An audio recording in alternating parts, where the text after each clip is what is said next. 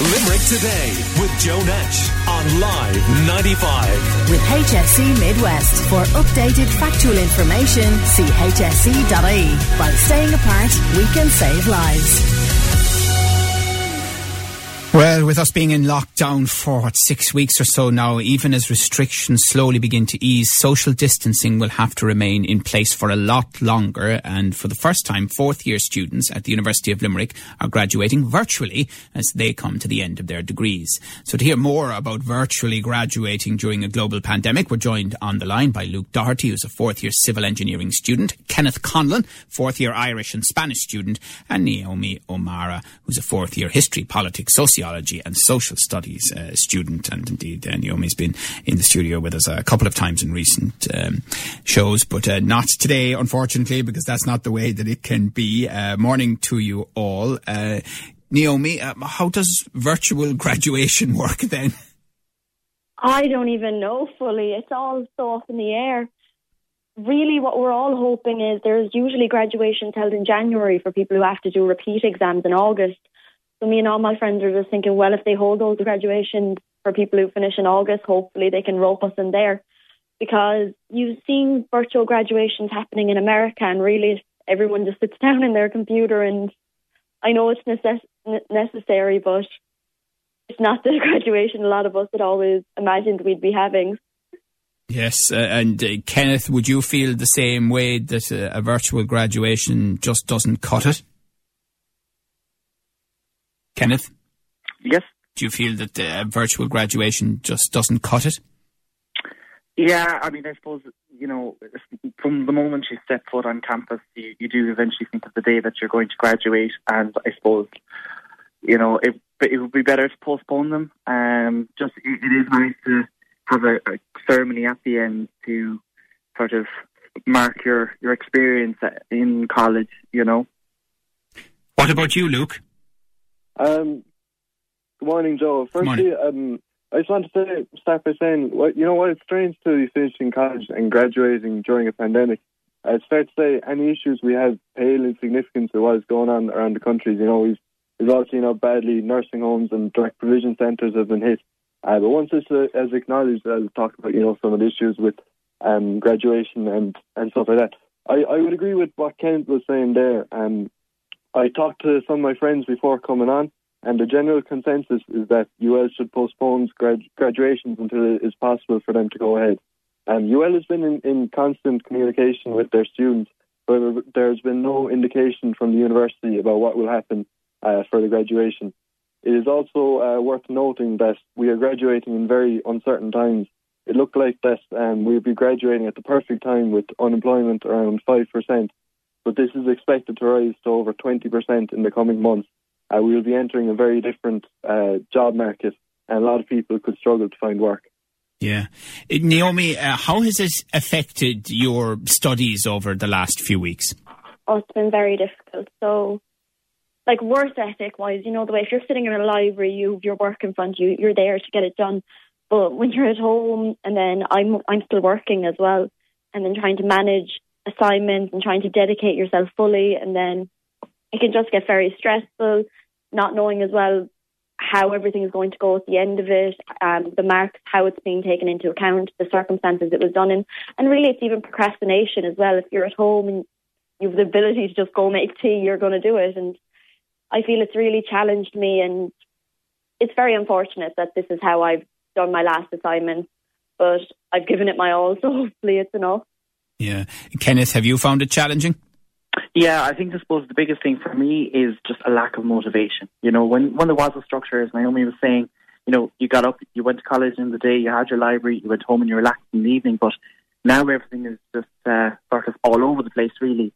Um, so it is it is hard to keep going. It is hard to, you know, get your assignments finished. Um, now we've been kind of lucky in the sense of depending on your modules, you've until a certain date uh, to hand in your assignments. But at the same time, without I suppose the daily contact with lecturers, the I suppose the working relationship is so different that you, you really do feel like you're almost on your own. Mm. Uh, Luke, uh, what are your deadlines and uh, how are you working towards them? Um, well, you see, for us, I, I, don't, I can only speak for my own course, but for us, a lot of our um, you know, we would have had uh, end of semester exams, but they've all been scrapped and replaced by um, assignments. And you see, that poses its own difficulty because, as Naomi and Kenneth said, students uh, are struggling to stay motivated and stay on top of their work at home. And not just that, like, you know, some people aren't used to working from home. And for some, being home actually means having to work the farm or in the family business, so they can't put the same uh, time commitment into college work, which is a big problem. Um, group projects are also an issue there as well because some of our projects are group projects, and you know if you've got people um, living out in the sticks uh, where they have very poor Wi-Fi, it makes it actually makes contact very difficult. You know, you're trying to have um, group calls and you, you can't you can't even hear what they're saying. Um, that an issue. But just on that, like I'd love to hear what um, Kenneth and Naomi's uh, experiences of this were. But I I would I certainly have to commend um, our lecturers and, and how they adapted to the situation. Like they they knew this was coming and they've been preparing. They were preparing to uh, move everything online for weeks in advance, and as a result, the transition online was was seamless. And yeah. so I'd love to know what. Uh, okay, well, let's ask them. Well, Naomi, what was your experience? Well, I got very lucky. All my lecturers were prepared for it. I was actually lucky that I never had end of term exams. I was always assessment based, so nothing changed. But one of my friends, a lecturer, didn't get in contact with them until this week. They had to get on to academic officer. They had to all email the lecturer, and a lecturer only got onto them this week, wanting to give them a, an exam on material he hasn't taught them. And, and but what, sadly, what, it isn't being the same for everyone. Uh, what about you, Kenneth? I've had a similar experience to Naomi now. In, in fact, that um, the Irish department were very well prepared. Spanish department not as good, but still satisfactory. Um, but I've I've friends and they're saying that their lecturer hasn't been in contact with them since the college campus actually closed. So um, there is there is a definitely a mixed uh, rea- mixed um, experience with students. And and by the way, um, the chief medical officer was saying last night that one of his worries at the moment is that this um, uh, COVID nineteen virus is continuing to spread among younger people. Um, is there a consciousness of that among you and your friends, Luke? Um, well, it's it's something personally I haven't really talked about. You know, um, I would say you know most students aren't like directly affected by the virus aside from the lockdown. You know, obviously it is affecting some people um, with older relatives and stuff like that. But you know, for some people it is. You know, I was talking to one of my friends who's actually working part time in a funeral home, and like obviously, obviously he's seen the virus at its worst. He's had to deal with um, funerals from coronavirus, and the reality of that is very upsetting. So you, you've different experiences. I personally haven't been affected um, by the virus. Some students will have been affected, um, you know, with relatives, and some people are seeing it on a daily basis. You know, you have people, you have student nurses are are going to be seeing it on a daily basis as well. Yeah, Naomi. Well, I'm I still work in retail, so I'm engaged, and a lot of my custom of the customers who come in are older, so I'm terrified a lot of the time, and even terrified of bringing something home to my family.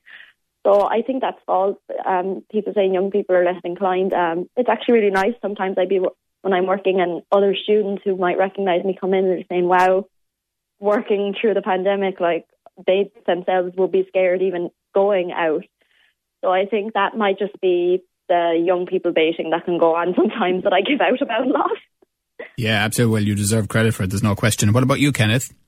Um, well, I suppose you do see stories of you know young people hanging out together um, and things like that. But I suppose the important thing to remember is that's a very small minority. Um, from my own friend group, to be honest, and pretty much everyone I know is adhering to the restrictions and you know not acting the total aegis.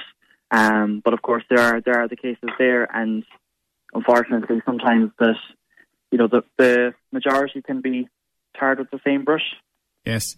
Um, I'm going to get killed by the three of you now, but I'm just looking here at what you're studying. Luke Doherty is studying civil engineering. Uh, Kenneth Conlon is studying Irish and Spanish. And Naomi O'Mara is studying history, politics, sociology, and social studies. All great courses, all very interesting. Um, would you think the civil engineer will get a job faster? what do we reckon? Well, I'm actually lucky. I'm taking a year out and waiting to do my masters. okay, well that's good. That, that, well, that's actually not a bad way to handle the pandemic. I'm, I'm, living my life with my academic career on the back burner for a while. Brilliant. And what about you, Kenneth?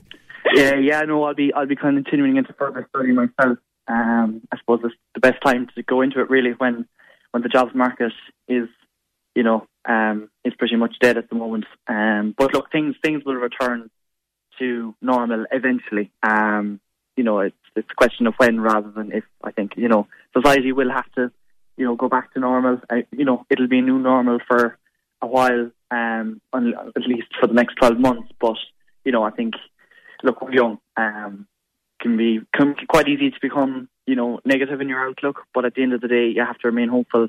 Um, and maybe it's the case of diversifying, adding to your skill set, um, in order to be more employable um, in 12 months' time if we're the next batch of people looking for work.